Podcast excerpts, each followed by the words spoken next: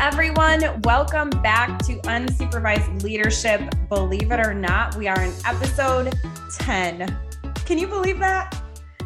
No, I can't believe it. We only have one more to go. I feel like I've never run a marathon, but I feel like if I did, this is this would be a really good example of it. Yeah, I honestly I can't believe that we not only started it, but now we're on to seasons. We're talking about maybe making a book. We've got a lot going on. Well, it's only going to happen if we actually make it happen. We're just trying right. to change the world. We are. We are just trying to change the world. And we're doing it with our podcast, baby. We've got it's more something. than seven listeners. So that's yeah, that's that's for sure. And and today Today's a special episode as well. I think it's pretty cool. And so we're going to talk about the idea of inclusion today, making sure that kids are visible, the importance of families and parents and community. And we're also going to talk about the idea of legacy and how we all have these different phases of our life, and sometimes that our jobs become our identity. But before we get into all of that, you know what everyone's really wondering, Kate?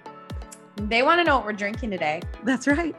Tell them. You know, and so today we are drinking one of our summer favorites. So when we go in the pool in the summertime, a blue moon doesn't cut it. We and prosecco during the day, not great. So uh, it is great, but not in the pool because you yeah. have to have your nice like champagne about? glasses and like we can't do that because we'll break them. So so today we are drinking Tito's and flavored water. And let me tell you guys, if you go to Walmart, they have the best flavored waters. They're in like a quart, like a little 33 ounce bottle, and they taste delicious. So, you know what, Courtney? I think we need to cheers our Tito's, and we're drinking watermelon strawberry water. It's so refreshing, and there's like no calories. So, that's even better. Are you ready? Yes, let's cheers it. Excellent. I'll tell you what, that flavored water, you know who uh, says that that's her favorite? Our Sparkle sister. Yeah, it is. She actually uh, keeps these in her car just in case of an emergency. so we love that. Ah, that's great. Never know where we're going to end up. No, we don't know where we're going to end up. And speaking of that, you know, we're talking about your, well, not ours, I guess ours, like the different life phases that people go through in education. Like when we, first met, I was in the beginning or like the semi beginning of my education journey. You were in the middle, and our Sparkle sister, she's kind of towards the end, which is an interesting perspective for the three of us.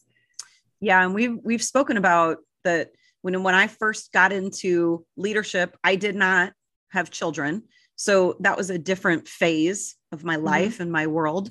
And then now I've got two kids, not little anymore, but growing if you look at Bhavna, she is a recent empty nester. And then one of our guests today has, has been a principal for a very, very long time. What I think is very unique and special about her is that she's been in the same building as a principal for 20 plus years. And so, one of the things that I think we are going to talk about today is much of our job becomes our identity. It's kind yeah. of who we are. And then when we get into this different phase of our life, how do we handle that? What might that look like?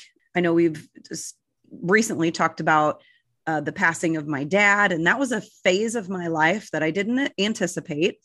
Right. And when personal things like this happen, they do take a toll professionally as well. It's hard to separate the two, especially when you eat, sleep, and breathe your job and you take it so seriously. So um, I'm really I'm excited for our listeners to hear from not only a parent today, but also someone going through a life change. Yeah. And our parent today has students or kids that are kind of in the beginning slash middle of their education career. So it's interesting to kind of see both perspectives where one is leaving and one is like i'm still here and i'm trying to make an impact so what's the best way to do that and i think going back to a couple episodes ago really valuing what parents have to say and not seeing them as like the crazy parent or the one that's constantly calling or the one that's constantly complaining and view them more of a an ally. Like, what are you seeing that I don't see? Or what are things that you think about at home that you feel like you have something to give or some sort of uh, recommendation or something like, hey, have you ever thought of this? Because sometimes we don't. I mean, we like to think we're planners and we think of everything, but that's not the case. I mean, look at today we had to change our drink because of the weather. So this is important. Flexibility is key.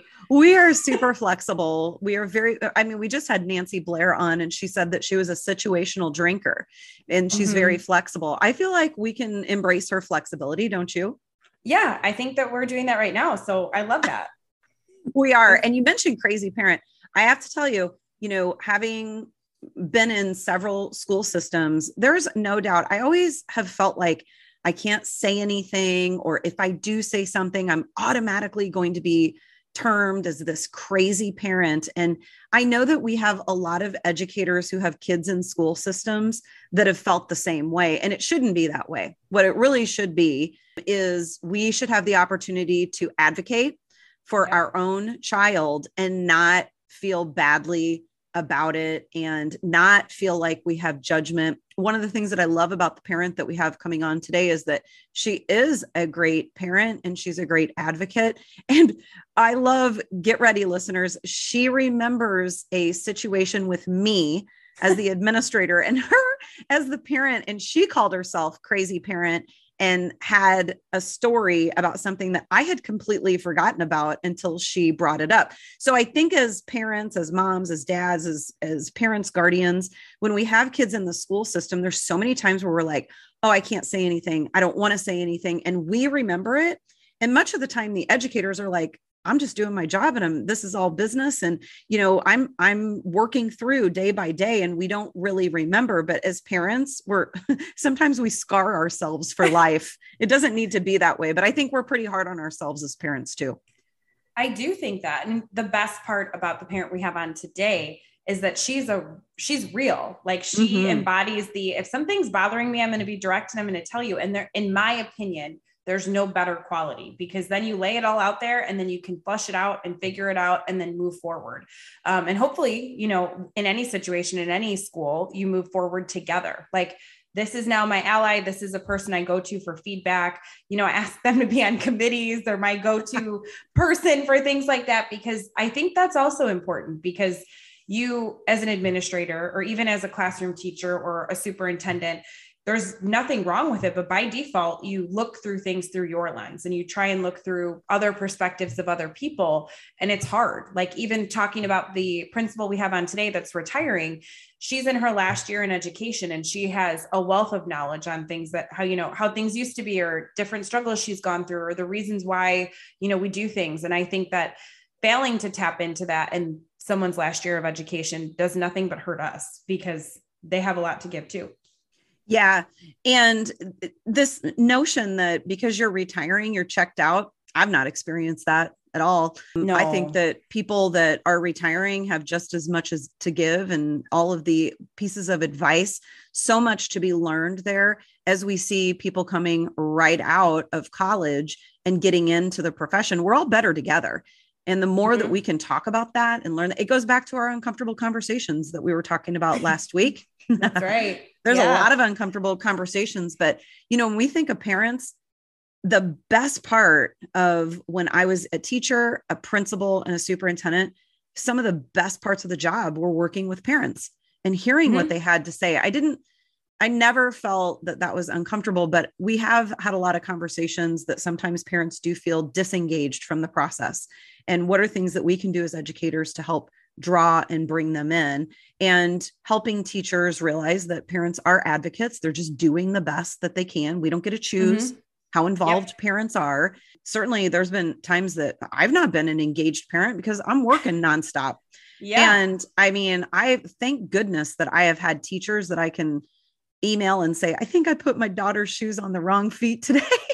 Yeah can you help me? Because this is an honest mistake but that's truthful like having that relationship with people it all goes back to relationships being open being honest being direct and building a relationship it doesn't matter if you're a parent a student a teacher an administrator someone from maintenance everybody i mean you can't do anything without each other so thinking about that we have some shout outs for some people today don't we courtney We do. I'm excited. So I was recently at a golf outing. This might shock you, but I don't golf. Mm-hmm. However, I can ride around in a cart and yes. I might be able to have a, a, couple of beverages and enjoy myself. And I socialize very, very well. Yeah. So that's networking are for. Yeah. And I think so too. So it was time for the luncheon and I had several people, including men, who I am not in contact with on a regular basis come up to me and say, I'm listening to unsupervised leadership. It it really took me back and I was a little bit shocked. And one was not an educator. One um, is an owner of an educational company, I will say. And he said to me, I'm having my daughters listen to it. You know, I, I'm all about women in leadership. I think it's so vitally important. You and Kate are doing such an incredible job. And I got my kids listening to your podcast. I was, I loved that. So shout out to that person. Shout out to anybody who's who's been listening and certainly, yeah. like I said, you know, we know that we've got some people that are probably listening to see what's really going on, but we love, yeah, we, we love, we love this type of support. And I know that we have a common, like a mutual shout out that we want to give today. Do you want to go ahead and do that one? Listen, we do. So we have a coworker, a supporter. Uh, if you talk to this person, he will say chicks in power and he gets real excited about things, whether he's making a joke or not. He really is one of our biggest supporters. He's always helping us both professionally, you know, what do you need? How can I help you? How can I get this done? And personally, like this person has, you know, helped Courtney in yes. her house. He's put windshield wiper fluid in my car when I can't do it myself. or like, hey, something's wrong. Can you come over and look at this? And he'll do it because he's he a will. kind person. You know, during the pandemic, I was really happy with myself because I bought this patio furniture set and I thought I could put it together alone. And it was awful, worst experience of my life. And this person was like, just put it out in your driveway. I'm going to put it together and give it back to you because I don't want to see pictures of this anymore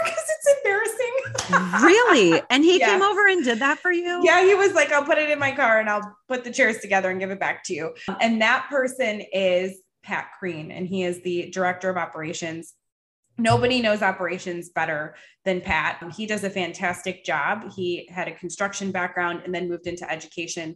So he brings the best of both worlds to our our old, well, Courtney's old place of employment and my current place of employment. Yeah, right? Eh, you better believe it. Shout out to Pat Crean. One of the things that I think is really unique and special about Pat, he's a director of operations, but he runs two departments simultaneously. So he runs all of the transportation within the school district and then also does all of the buildings and grounds and all the operational pieces so shout out to you pat crean we love you mm-hmm. we know that we know that you're just so excited to hear us shout you out but we do love you and appreciate you and we i know do. you've got somebody else I do, and I'm I'm going to leave this person anonymous, but I got a text uh, last Saturday morning, and this person listens to our podcast. She is like a avid supporter. We love her, I got a text and it says, You did not just say my name. Holy shit, with a bunch of exclamation marks.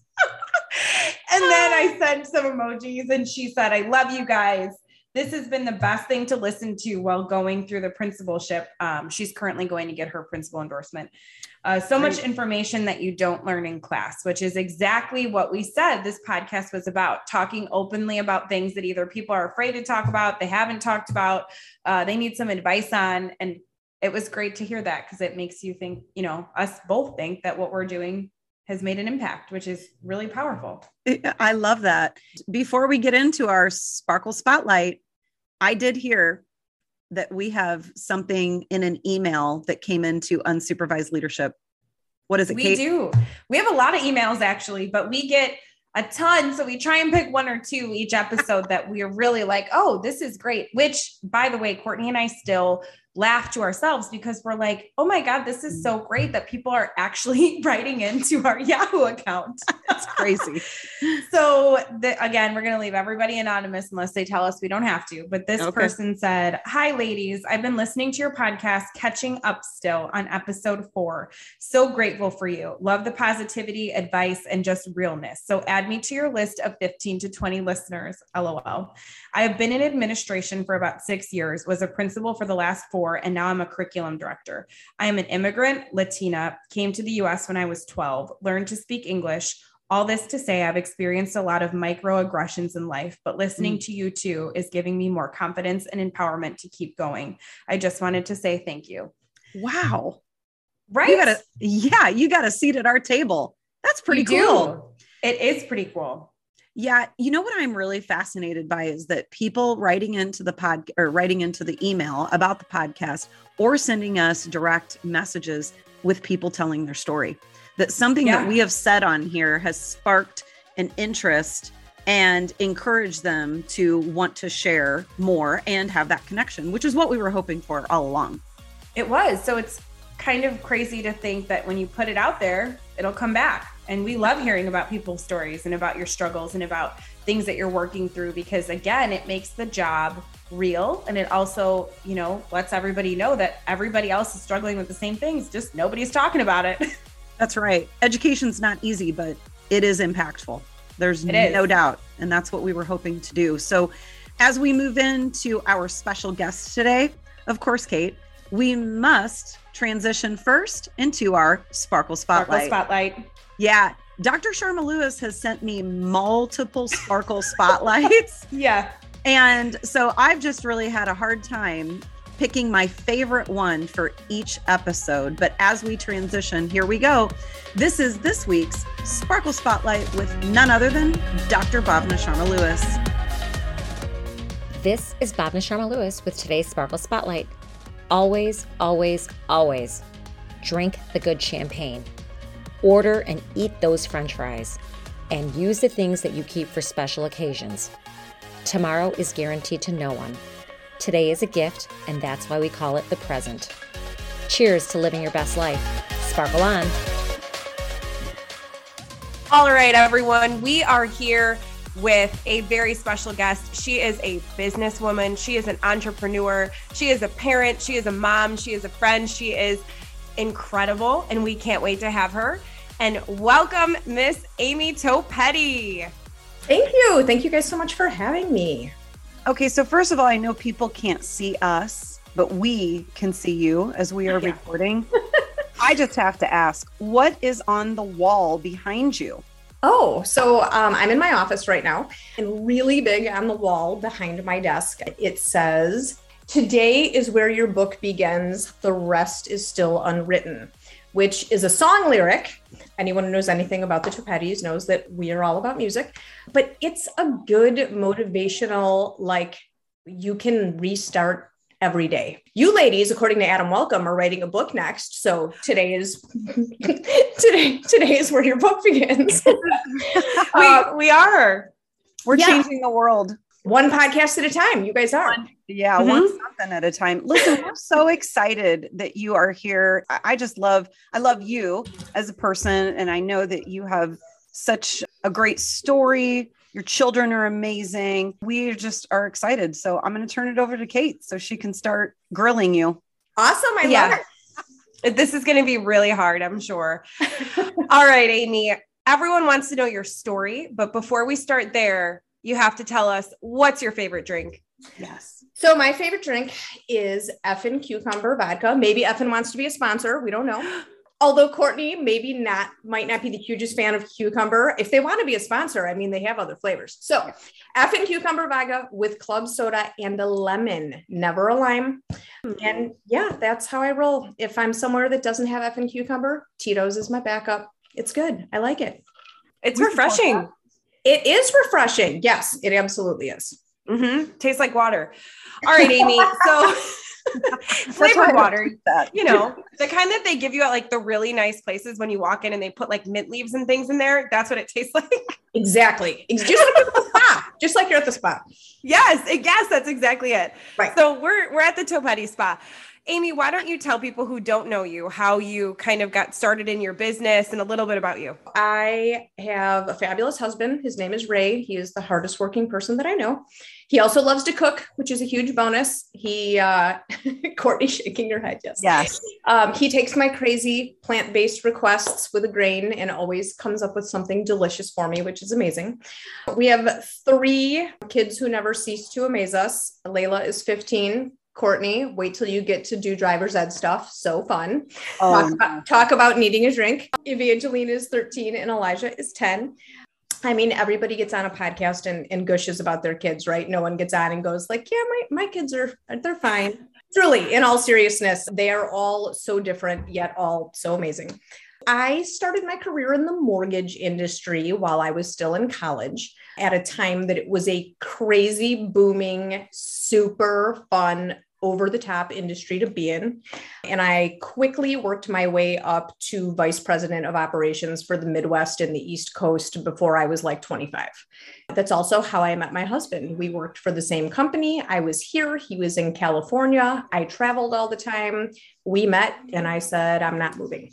So um, he now lives yes. in the world of Chicago. 22 years later, is not quite sure how he ever signed up for this but then I stayed home when I had Layla to make my full time job being a mom. And five years ago, I accidentally started a business that allows me to use my creative side to create custom apparel and fun things like wine glasses. And anything anybody can dream up pretty much. And it's the perfect thing for me at this time in my life. Being my own boss is is awesome. Lots of unsupervised leadership here for sure. Yes. I'm an advocate as well. I i do my my best to put good into the world to help facilitate change, you know, equality and diversity and inclusion in human rights. And so many things fall under that umbrella, but a lot of it hits really close to home for me. I love that. And the name of your business is We Can Do That. We can do that. Yes. For the most part,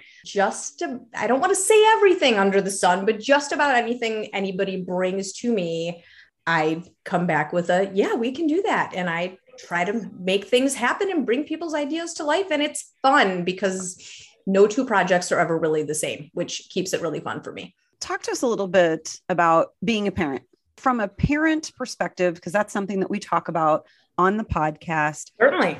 What do you look for in a principal and a teacher as a parent or as an administrator or sure a staff member like you as a parent what are the best qualities that you see in educators today so it always strikes me when i come into contact with a teacher or an administrator that I feel like I can connect with on a human level. Somebody that wants to go beyond just that conversation of tell me a little bit about your student so that I kind of know what to expect this school year. I always appreciate an open door type policy. I appreciate transparency.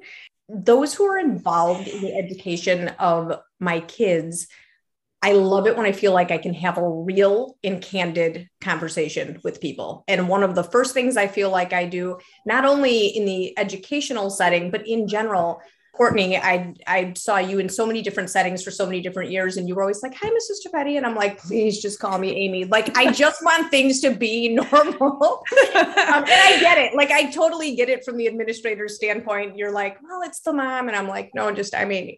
But I value being involved in the process. So whether that is a simple email, you know, between parent and teacher that's dealing with a particular situation, or whether or it's something bigger where it's a building level or a district level thing where someone comes to me and hey you want to be on this committee? We think you'd be really good for this.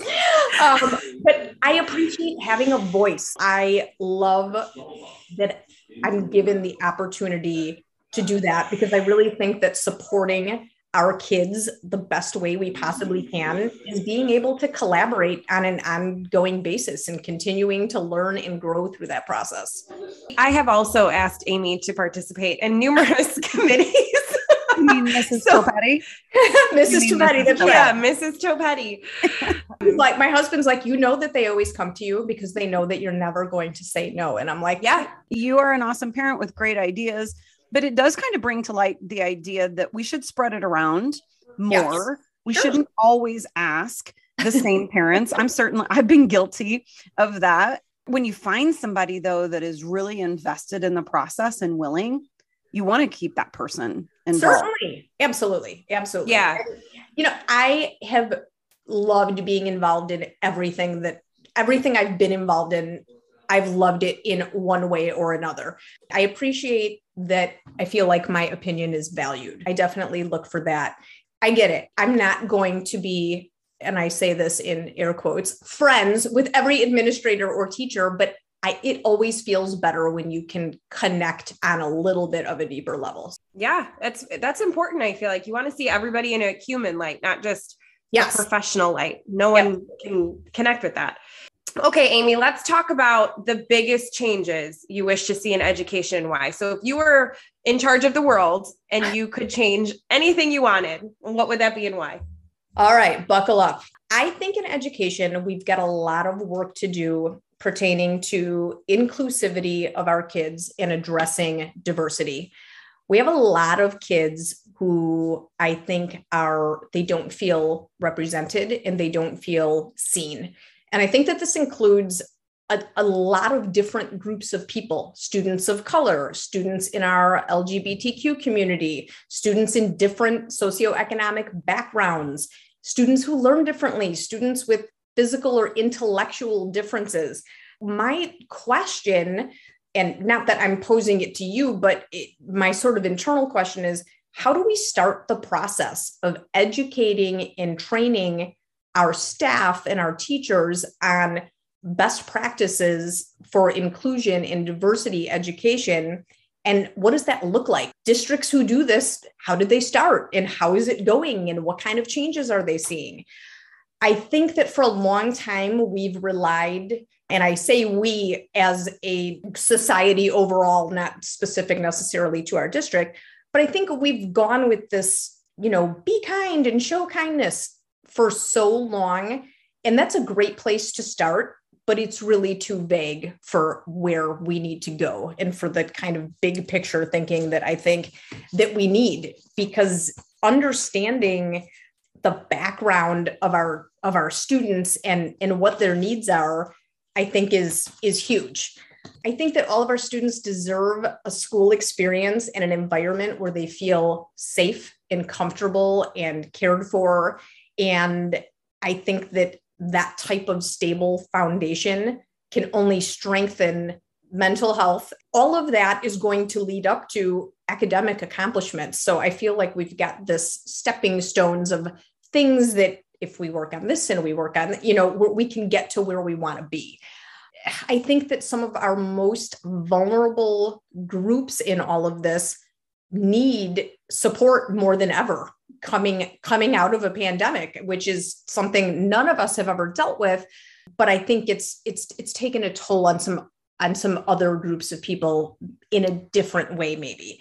And i think that teachers everywhere do the absolute best with what they are given. Imagine if they had more. Imagine if they had if they were trained and empowered to provide teachable moments when they occur when they have a when a boy wears a skirt or nail polish to school or a girl has a short haircut and wears basketball shorts and is being teased. Imagine if they could embrace that moment. None of these conversations are easy or fun but it's it's reality. And i think it's it's time to elevate and celebrate diversity in our schools.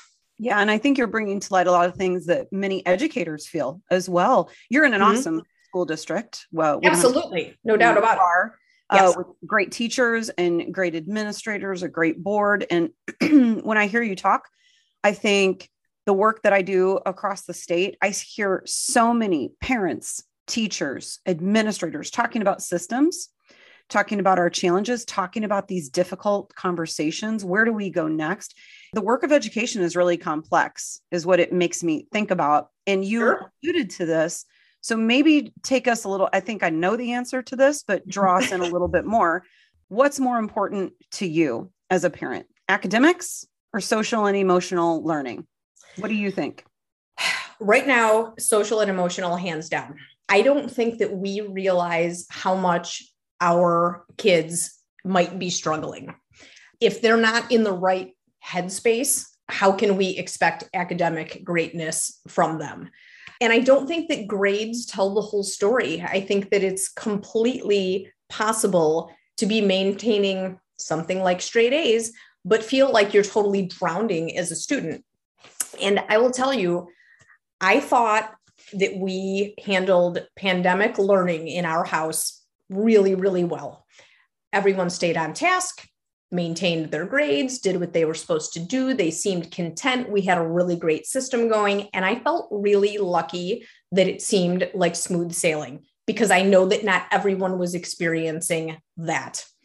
I had no idea the fatigue that they were experiencing from being on Zoom, the depression that came from the lack of in person interaction with their classmates. They held all of that in until one day they didn't. Then I went, oh my gosh, did we fail? Did we screw this all up? Is there something we could have done better as parents? It, but like, how do you know? None of us had ever lived through a pandemic and learning at home while you're working at home and all of these things. All of our students deserve an experience where they feel cared for and whatever that means for every kid. Their mental health has been challenged during these times for sure. At this point in time, and it certainly is i don't it, I, am not at all saying that academics are not important because you both know me well enough to know that i totally don't feel that way but the sel is huge right now. Yeah it's a big job. And you know what amy? So many parents this year when i call you know they don't ever say hey how's my kid doing in math or reading they say is my kid nice to the other kid at the lunch table do they play with somebody when they're at recess do they seem like they're happy when they come to school? I do think the pandemic kind of like forced us in this weird situation, right? Where kids were at home. We didn't really realize the social interaction piece that they were missing out until they had to come back. Yeah. But in a weird way, like the good part about it is I think that people now are like, it is so important. Where I feel like a little bit before the pandemic, it was like, what's SEL? Like, you know, people throw that around. What's this acronym? Yes, for sure. like, Absolutely. okay, it's great, but I want my kid to get into advanced courses and blah, blah, blah. And while that's important, but exactly what you said, like but are they the nice kid? You know are they the kid that includes people? Are they the ones that notices when someone's sad or when they're happy or you know they notice when their teacher's gone or their teacher notices when they're gone? Like those are things that we call like soft skills or things that you can't teach people because that's just good human traits. Yes. No doubt. Absolutely. And i i'm happy to hear that. Like i'm happy to hear that you're getting the kind of feedback that that's where people's focus is because honestly mm-hmm. all of those things can only then help strengthen your your academic situation i i really feel like. Yeah it's like maslow's hierarchy of needs right? Yes absolutely no you're you're absolutely right for sure. Yeah. Okay so you have three great kids. They're all navigating their way through you know elementary school middle school high school. So they're going to graduate you know get into whatever career that they have or that they want. What's the biggest takeaway as a parent right now that you feel like the school has the biggest impact or what's something that you hope school has taught them the biggest the biggest factor you could pick so it totally it it totally plays right into what you were just saying right before this actually if my kids can leave their school days knowing that they were a good human, a responsible student, and that they were someone that did their best to make a difference in the life of other people when they have the opportunity to do that, those are skills that they can benefit from no matter what they go on to do. This conversation happens with my kids organically a lot. It's really interesting, especially in high school where they're exposed to so many different people between switching classes and being with kids of different ages and different things. When we talk about someone, and I will say, well, do you do you know that person? Mm, I don't really I don't really know him. I mean, kind of ish, but anytime I've ever interacted with him, he's always been nice to me. And my thing is be that kid. Be that kid that someone else says she was always nice to me. He was always nice to me because people remember that. My takeaways are not academic in nature. My takeaways for them is go into life being a good human who is looking out for other people, who stands up for the little guy who if you see something say something all all of that kind of stuff that's what i want them to leave with. And i feel like the opportunity to have those experiences and learn from them and and be the good and do the good there's so many of them throughout your school years there really are. Love that. As we begin to wrap up i think you pretty much just told us that number one thing as a parent that's so important to you. So we're going to leave with this if you could think of some really awesome f4 leaders in your life in your world these are fun, fab, fierce females. Do you want to give a shout out to anyone? I, I feel like I, I know so many in, in so many different capacities.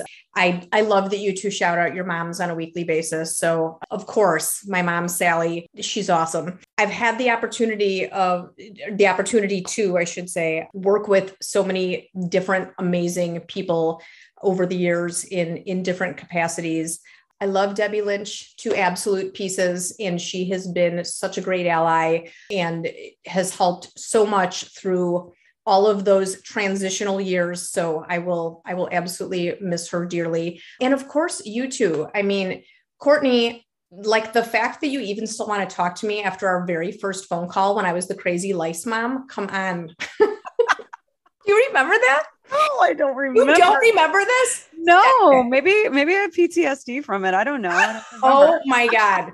Okay, so one of my kids comes home with lice, and I'm like, okay, like whatever. Here we are. Next thing you know, sure, we all we all have it, except Ray. He dodged the bullet, but yes, even me. And I was so aggravated that I didn't want anybody else to have to deal with this. So I was like, oh. why is the word not being spread more? And oh, you were like, oh, it's all coming back to me now. Mm-hmm. Yeah. You were like, oh, so here's what I get what you're saying, but here's what we're required to do. And I was like, I understand that there's lots of people that are like, let's just sweep this under the rug and pretend like it's not happening. And I'm like, no, shout it from the rooftop so no one else has to go pay $300 to get their head combed. Every administrator is relating to this right now. Oh my God. And you were so sweet. Like you called me Nolan was having a dental procedure that day and you were like, I'm so sorry, but like, here's what I have going on in my life. I'm sorry it took me so long to call you. And I'm like, thank you for calling me. So, like, I'm the crazy lice mom. I think I always will be. And I have PTSD from having lice. But yeah, honestly, two fast things that I want to throw in here are the educators from teachers all the way up to superintendents. We love you and we appreciate you. And so many go above and beyond the call of duty. And for that, I'm so truly, truly grateful.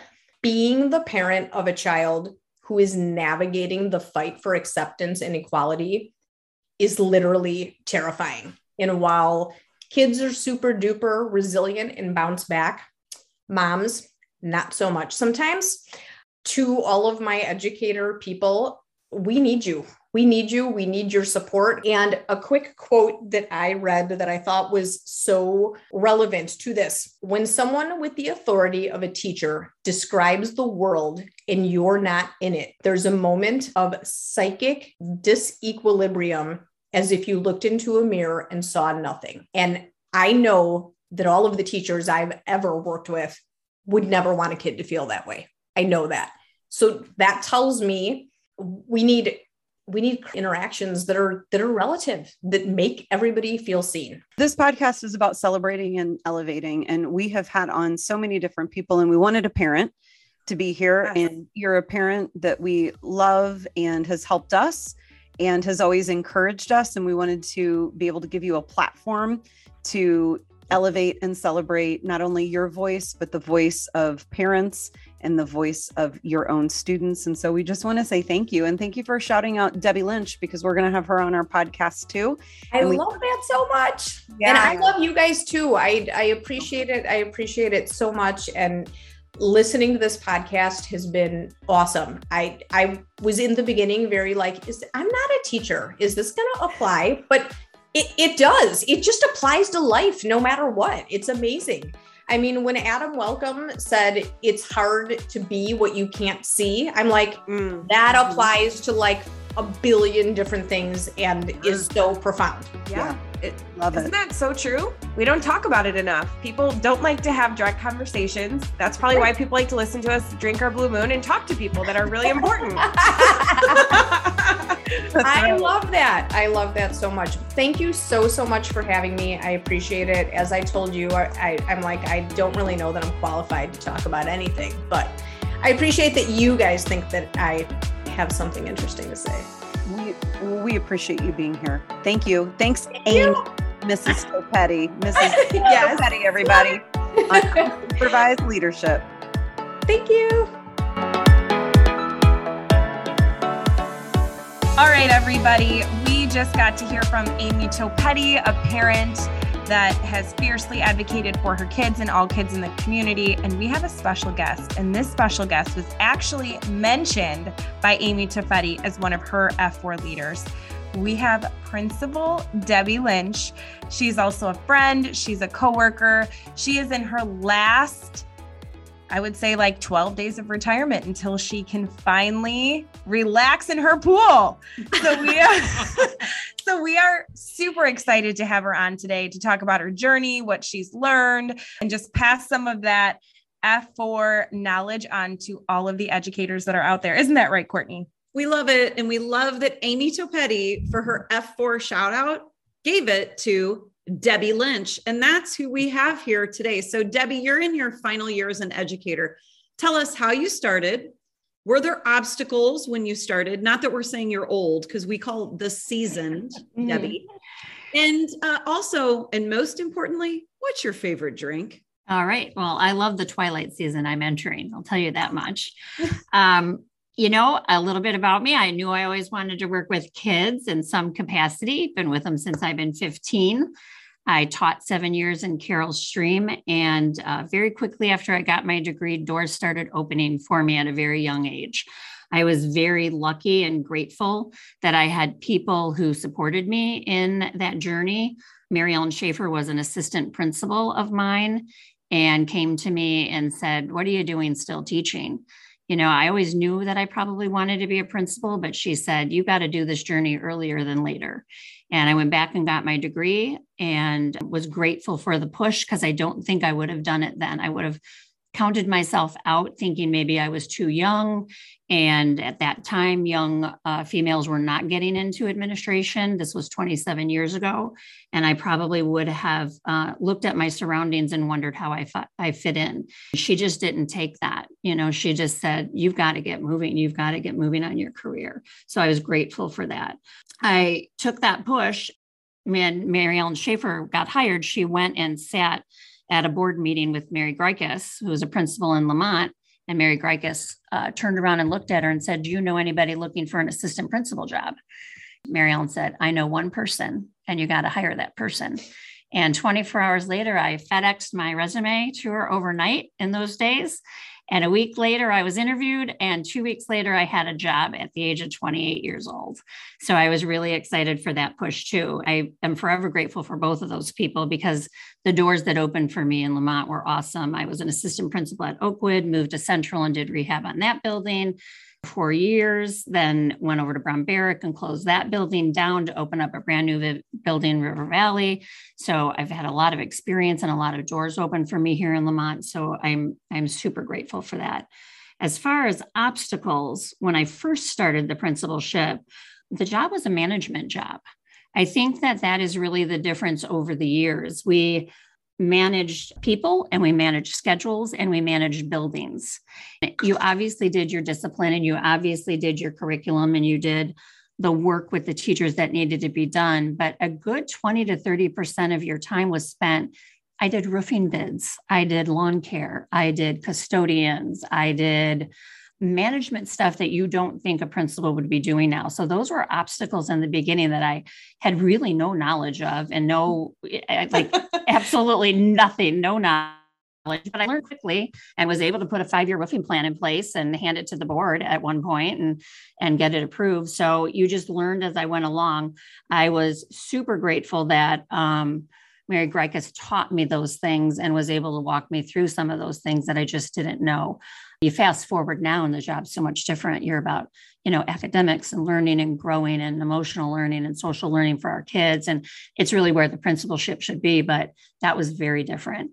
I think the other obstacle that i faced when um, i was younger is that young females were not in the job at that point And I got scrutiny from not our community, our school community, but people outside the school community sometimes, how they saw me. I was, I, I look young. So that was, you know, hard because I didn't even look 28 at the time. I think that um, it was tough for some people to take me seriously. And I learned how to navigate that in a very confident way.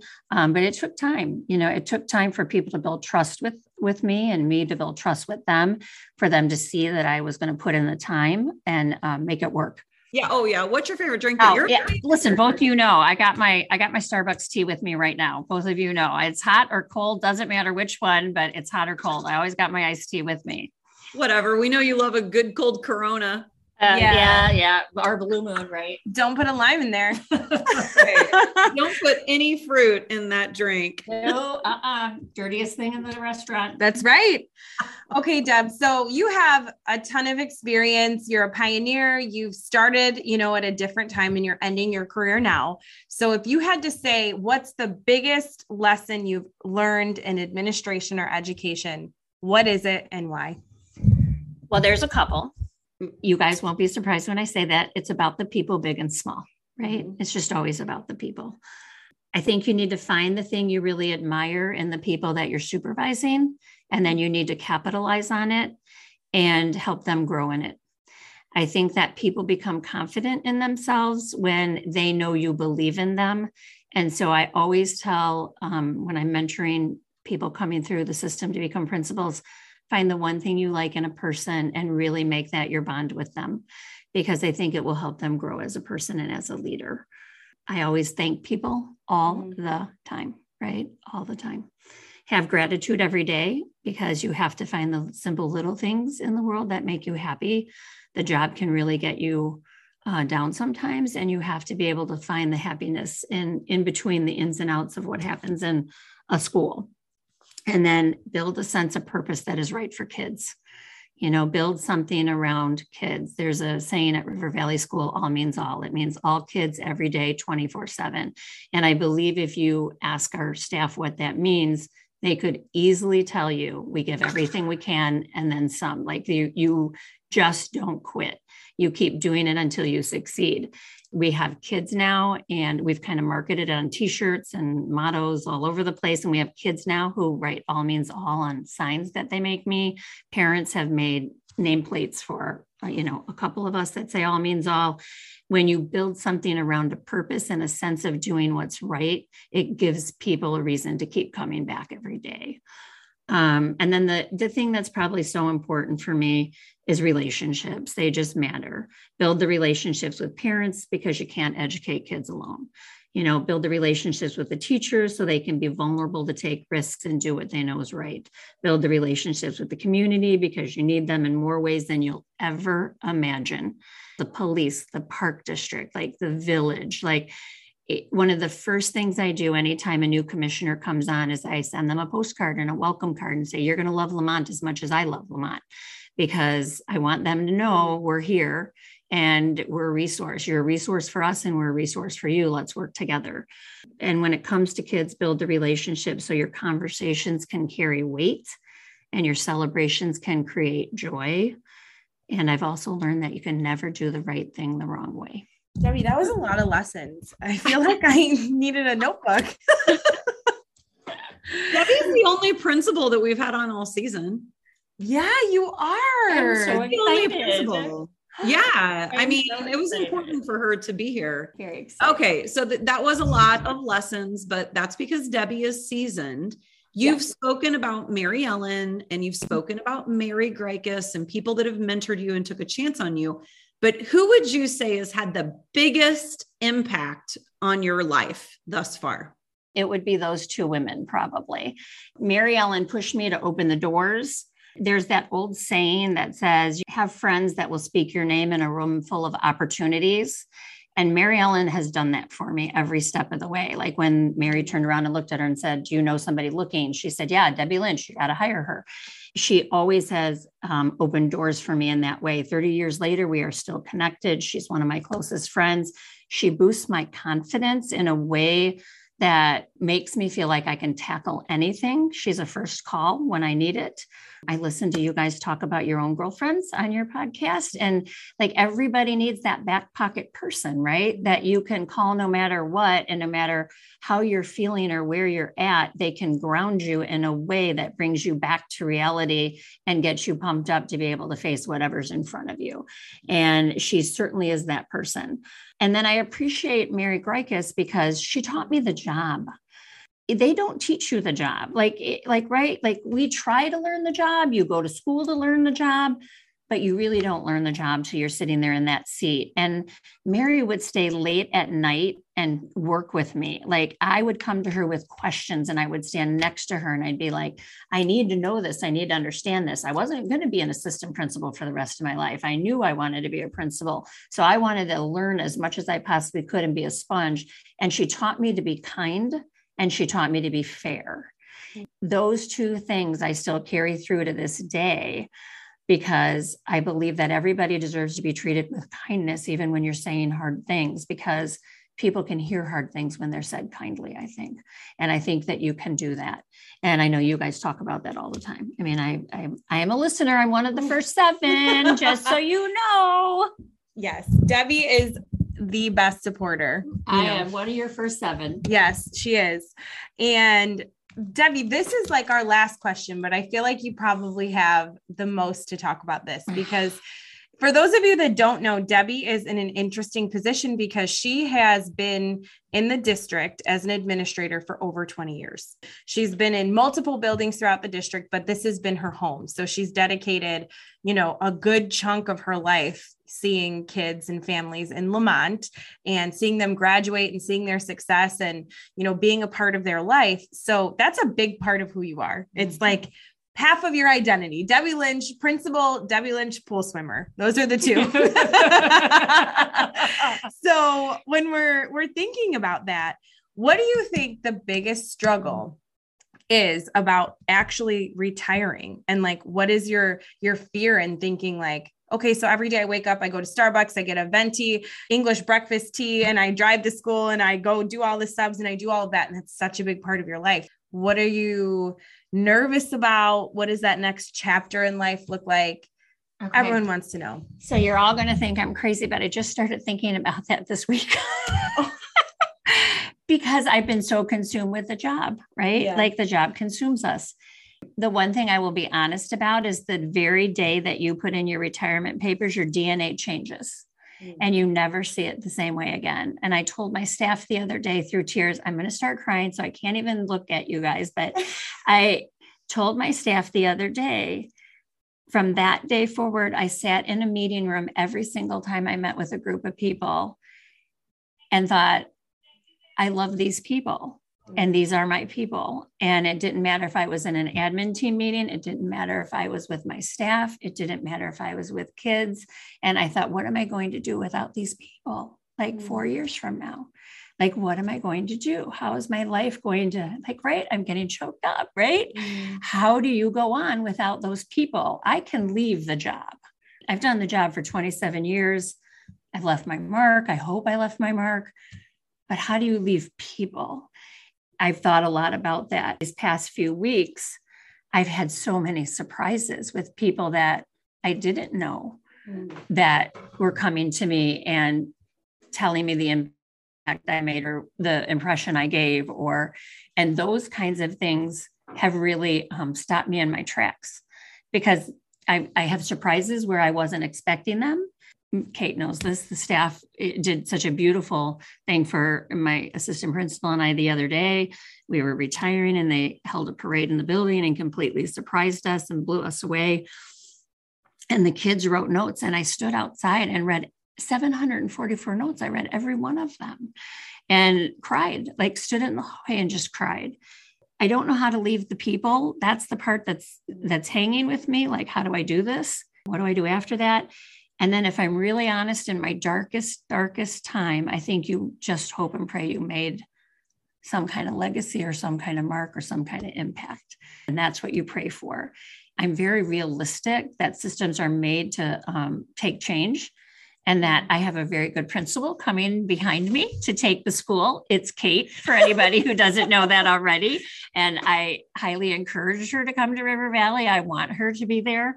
I love that place and I love Kate. So I would love to have her come be there. I'm, I'm super excited she's there. And I believe I'm very realistic that some people will be like, oh, I wish Debbie was still here. I wish that was happening. Or, oh, I'm so glad Kate's here now because Debbie didn't do that. Like, I'm very realistic that systems are made that way. But in my darkest day, I just hope I made that impact, that people remember remember me fondly and kindly. They will. Debbie, yeah. I worked with you for a short period of time you have absolutely made an impact. You to- always have talked about relationships, mm-hmm. you've talked about community. You have lived a legacy and you will leave a legacy. And n- there are very few people that can say that they have been a principal in a school district as long as you, which is exactly why we wanted you to have the opportunity to come on here today because you're an F4 leader. But here's what I would, my advice would be this you don't have to leave the people, invite these people to your big pool. Mm-hmm. Okay. Yeah. You can have a big cool. pool party. I've already set the first date. right? Yeah. But one of the things too, and I appreciate Debbie's honesty, it was really hard for me to leave certain positions that I have had. I can't imagine what that's going to be like for that very first day that Debbie realizes that she wakes up and she doesn't have to drive to the building that she's been driving to day after day after day. You do have to realize, though, I mean, Kate's worked with you, I've worked with you. And yes, I love that Kate is following you, but your legacy is going to be different than Kate's. Your mm-hmm. legacy is going to be left in all of those memories and relationships that you have built over the course of years and years and years. You've done an incredible job. So never yeah. forget that. Thank you yeah. for saying that. Thank you for saying that. It's been a joy. I have loved Lemont. Like it's my, I call it my home away from home. Like I just do. I love Lemont. I love being here. I love the people. I love the vibe. I love everything about it. And a very interesting thing happened. He'd die if he knew I was telling the story at the retirement dinner uh, my brother in law came up to me and he said, I was wrong. He said, I always wondered why you stayed in Lemont. Like I always wondered. He said, it's a, you know, a tiny town. And, you know, I always wondered. I just thought, hmm, Debbie just really never wanted to leave Lemont. He said, I felt the love in that room last that last night and it was amazing. He said that community is tight, the teachers are tight, Mm-hmm. people are tight and he just had a lot of really nice things to say about here. And it's why 27 years later, I'm still sitting here. 27 years in one place is a really long time. People don't do that anymore. And so that's that's a legacy in and of itself. Okay. Thank, Thank you. Well, I have an idea for you girls. Okay. Let's okay. hear. We love ideas. You need a tagline. A tagline? A tagline at the end. You need to sign out with something. Like I wait for it every time. Like something funny. Yeah. Or... Yeah. Like, like, you know, fab for something, right? And then oh. Courtney needs to say part of it, and then you need to say the other part. So I, okay. I'm giving you guys till the next one to think about this. Maybe your listeners could send a tagline in. Oh yeah, right. No, that's yeah. good. We like when our listeners email us. It's fun. I like listening to your listeners. okay, listeners, if you're out there, if you're one of our seven, yes, Debbie is suggesting that we end every episode with some type of tagline that, you know, one of us says the first part, the other one says the second, and that's how we will end. So let's help our own legacy of all of Debbie's ideas live on. Yeah. Send us an email at unsupervised leadership at yahoo.com or direct message us at, at F4 leaders on Twitter. And so, Kate, go ahead and take us out, close us out, and tell everyone about our season finale next week. All right, everyone, we are we're getting ready for our last episode in season one. Who can believe we have this podcast still? We don't know. If you haven't rated us five stars, by the way, on Spotify, please do so. At the end of today, we're so happy you got to virtually meet Debbie and Amy. They are F4 leaders. They're fierce, they're fabulous, they're female, and they are just two of the greatest people we know. Next week, we have an extra special surprise. Courtney and I have conned our mothers into coming on the podcast, Loretta and Denise. We had to practice with them because we really wanted you guys to meet them since we talk about them on every single podcast. So tune in next week to hear our moms and maybe our tagline. Oh, I love that. Well, on that note, since we don't have a tagline, we're going to go ahead and sign off. Thank you, Debbie. Thank you, Amy. You guys are F4 leaders and we love you.